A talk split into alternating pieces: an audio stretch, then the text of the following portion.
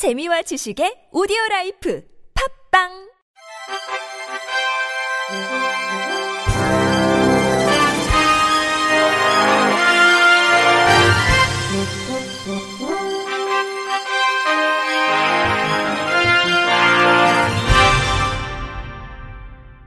청취자 여러분 안녕하십니까? 2월 5일 금요일 KBIC에서 전해드리는 생활 뉴스입니다. 광역 알뜰 교통카드 사업 시행 첫 해인 지난해 이용자들은 월 평균 12,862원을 아껴 연간 대중교통비 지출액의 20.2%를 절감한 것으로 나타났습니다. 국토교통부 대도시권 광역교통위원회와 한국교통안전공단은 광역 알뜰 교통카드 사업의 2020년도 이용 실적을 분석한 결과를 발표했습니다. 알뜰 카드 이용자들은 지난 한 해 월 평균 대중교통을 37.9회 이용하고 6만 3,691원의 요금을 지출했으며 12,862원의 혜택을 받아 연간 교통비 지출액의 20.2%를 절감한 것으로 나타났습니다. 한편 알뜰카드 이용자가 대중교통을 타기 위해 걷거나 자전거를 통해 이동한 거리는 평균 1,107m로 나타났습니다. 특히 출발지에서 대중교통 승차 지점까지는 518m, 대중교통 하차 지점에 지점에서 도착지까지는 589m를 이동한 것으로 분석됐습니다. 아울러 알뜰카드 이용자 4만 156명을 대상으로 이용 만족도 설문조사를 진행한 결과 만족 이상이 89.2%로 나타나 사업에 대한 호응이 매우 높은 것으로 나타났습니다. 알뜰카드는 대중교통 이용 시 걷거나 자전거로 이동한 거리에 비례해 마일리지를 20% 지급하고 더불어 카드사가 추가 할인 10%를 제공해 대중교통비를 최대 30% 절감할 수 있는 교통카드입니다. 국정과제로 추진 중인 알뜰카드 사업은 이용자 수가 지난해 1월 기준 2만 명에서 같은 해 12월 기준 16만 명으로 대폭 늘었습니다. 이는 2020년이 본 사업 첫 해이었던 것을 감안할 때 대중교통 이용자의 호응이 매우 뜨거웠던 것으로 분석할 수 있습니다. 장구중 국토부 대도시권 광역교통위원회 광역교통요금과장은 지난해는 알뜰카드 본사업 원년이었음에도 이용 인원, 참여 지역, 교통비 절감 효과 등에서 두드러진 성과가 나타났다며 올해는 알뜰카드의 사업 취지인 환경 보호, 건강 증진, 교통비 절감 효과에 더 많은 대중교통 이용자들이 공감할 수 있도록 더욱 적극적으로 노력하고 이용자들의 의견을 수렴해 편의성을 지속적으로 개선할 계획이라고 말했습니다. 광주시가 시공 중인 도시철도 2호선 1단계 전력 관제 시스템에 인공지능 첨단 장치를 도입한다고 밝혔습니다. 전력 관제 시스템은 도시철도 2호선에 필요한 전기 인입, 전력 변환, 전기 사용량 등을 실시간으로 감시 제어하는 장치입니다. 정거장 변전실 5군데, 전기실, 환기실 20군데에 설치된 전기 설비, 기계 장비에 자기 학습과 빅데이터 분석 능력을 갖춘 전력 관제 시스템을 구축합니다. 효율적인 전력 관리와 기기 열화 감지, 열차 운행 중 발생된 희생 전기의 재활용 등 효과가 있어 기존 모니터링 관제 시스템보다 훨씬 향상된 관제 시스템을 갖출 것으로 시는 기대하고 있습니다. 사고 인지 센서를 통해 전력기기 상호 간 양방향 통신으로 지능적 사고 대응도 가능합니다. 시는 이를 통해 전력기기 고장률 제로와 전력 사용량 10% 절감을 목표로 하고 있습니다. 인공지능 전력 관제 설비는 국비 36억 원 등 사업비 60억 원을 투입해 설치됩니다. 현재 실시 설계를 완료했으며 앞으로 타 시도 사례 조사와 전문가 자문을 받아 지능적 사고 대응 시스템 등을 보완해 올해 사업을 발주할 계획입니다. 도시철도 2호선 1단계 공사는 유촌동 차량 기지에서 광주역 뒤편까지 총 17,003km에 걸쳐 시행합니다.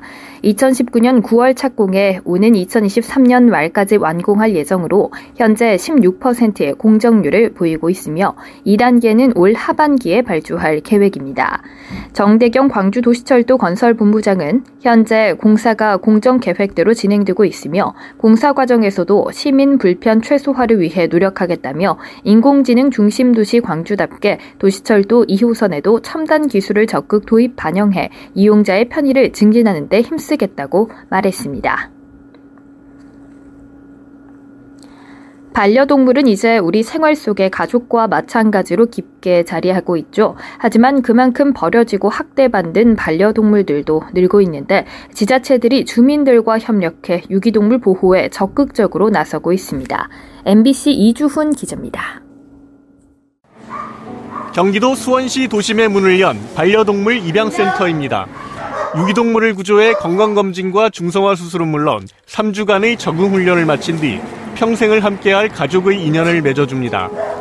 교육시설과 미용실, 놀이터를 갖춘 이 분양센터는 무엇보다 접근성이 뛰어난 도심에 위치하고 있어 반려동물을 원하는 사람들이 편하게 찾을 수 있습니다. 입양가족 이예준, 박서연, 이세롬 씨입니다. 이 아이를 가족으로 받아들여서 평생 같이 할 수 있는지에 대해서 깊게 생각해 보셨으면 좋겠어요. 만나서 반가워. 우리 함께 행복하자. 지난해 10월 동물보호단체 카라가 경기도 파주시에 마련한 더범센터입니다. 이 보호센터에는 학대와 도살 위기에 처해 있다가 구조된 140여 마리의 개와 40여 마리의 고양이가 머물고 있습니다. 경기도는 동물보호단체들과 협력해 도내 불법 번식장과 개농장에 대한 실태를 조사하고 방지 대책을 마련하겠다고 밝혔습니다. 경기도 이은경 동물보호 과장입니다. 발생단 유리동물은 안락사되지 않도록 저희들이 입양을 어, 활성화하는 정책을 많이 하도록 하겠습니다. 경기도는 수원시 외에도 성남과 구리, 광명시에 반려견 입양시설을 확대할 방침입니다. 또 올해 약 2만 6천 마리의 길고양이 중성화 수술을 계획 중이라고 밝혔습니다.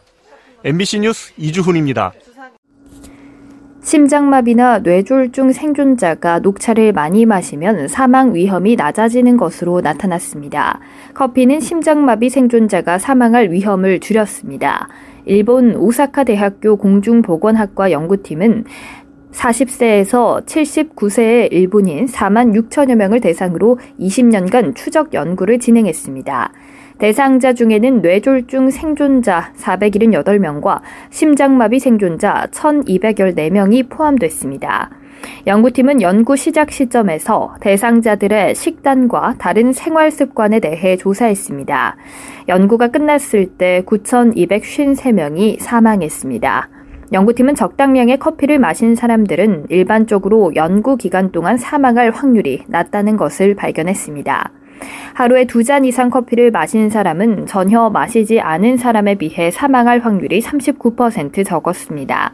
특히 심장마비 이력이 있는 사람들의 경우 커피를 꾸준히 마신 사람은 사망 확률이 더 낮았습니다. 녹차는 뇌졸중과 심장마비 생존자 모두에게 좋은 효과가 있었습니다. 녹차를 하루에 7잔 이상 마신 뇌졸중 생존자는 전혀 마시지 않은 생존자에 비해 연구 기간 동안 사망할 확률이 62% 낮은 것으로 나타났습니다. 심장마비 생존자의 경우는 사망할 확률이 53% 낮았습니다. 미국 덴버 National Jewish Health의 앤드류 프리먼 박사는 이번 연구 결과가 녹차와 커피 두 음료가 생명을 연장시키는 묘약이라는 것을 증명한 것은 아니라며 하지만 음료에 들어있는 플라보노이드라고 불리는 식물성 화합물이 심혈관 건강에 좋다는 증거를 더하고 있다고 말했습니다. 프리먼 박사는 설탕이 많이 든 음료를 녹차 등의 차와 커피로 대체함으로써 건강 향상에 이익을 얻을 수 있을 것이라고 덧붙였습니다.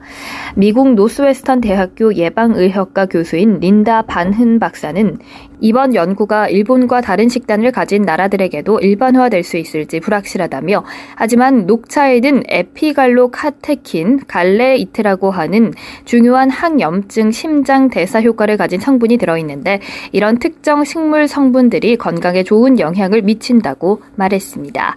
반 혼 박사는 설탕이 많이 든 음료를 녹차로 대체하는 것이 현명한 처사가 될 것이라며 이와 함께 과일, 채소, 생선, 통곡물로 가득 찬 식단이 핵심 핵심이라고 덧붙였습니다. 이번 연구 결과는 Stroke에 실렸습니다. 소규모로 농사를 짓는 농민의 판로를 돕기 위한 곳이 로컬 푸드 판매장입니다. 광주에는 고객과 조합원을 위한 치유의 꽃 정원도 선보였다는데 YTN 김범환 기자입니다. 광주에서 담양으로 나가는 목 좋은 곳에 자리한 로컬 푸드 매장입니다. 민족 대명절 설 대목을 맞아 고객의 발길이 줄을 잇습니다. 가까운 곳에 친환경 농산물을 내다 파는 농민은 신이 났습니다. 로컬 푸드 납품 농민 정갑실 씨입니다. 공판장에 같은 낼 물량을 못 대고 그래서 이 로컬푸드가 생김으로 해서 우리 농민들한테는 큰 도움이 되고 있습니다. 300여 명이 납품하는 이 로컬 푸드 매장은 지난해 조합원들에게 50억 원의 수익을 올려줬습니다. 바로 옆에는 장을 보고 나서 차 한 잔의 여유를 만끽할 수 있는 공중 정원 힐링 플라워 스마트 팜이 있습니다. 희귀한 극락조 꽃과 초대형 난등 200여 가지의 다양한 꽃과 식물이 고객을 반갑게 맞이합니다. 힐링 플라워 스마트팜 이용객 김석심 씨입니다. 장 볼 겸 또 이렇게 힐링 공간이 있어서 이렇게 왔는데 너무 아, 좋습니다. 식물과 물고기가 함께 사는 자연 재배 순환 농법도 선보이고 있습니다. 인공 태양과 탄소관 난방 시스템 등이 완비돼 온도와 습도, 일조량을 안정적으로 유지합니다. 광주농협 한진섭 조합장입니다. 아마 제가 알기로는 우리 대한민국에서는 이렇게 큰 규모로 공중에 꼭 저 정원이 있는 것은 여기밖에 없는 것 같아요. 1년 365일, 봄, 여름, 가을은 물론이고 눈이 그, 예, 이렇게 내리는 겨울에도 이 공중에 꽃이 아름답게 피어 있는 곳입니다. 변신을 거듭하고 있는 로컬푸드 매장은 미래 스마트팜의 모습도 제시하고 농업인이 행복한 농협 실현에도 이바지하고 있습니다. YTN 김범환입니다. 끝으로 날씨입니다. 내일은 중부지방과 전북 그리고 경북 북부지방, 제주도는 대체로 흐리겠습니다. 전남권과 경북 권 그리고 경남권은 대체로 맑은 날씨를 보이겠습니다. 내일 아침 최저 기온은 영하 3도에서 영상 5도 사이의 기온으로 오늘보다 3도에서 4도 가량 높겠고 낮 최고 기온은 8도에서 15도 사이로 역시 오늘보다 3도에서 4도 가량 높겠습니다.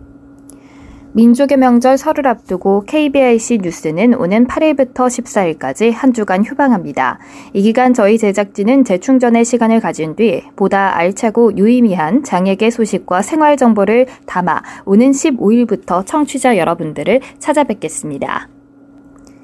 이상으로 2월 5일 금요일 생활 뉴스를 마칩니다. 지금까지 제작의 이창현, 진행의 박은혜였습니다. 고맙습니다. KBIC.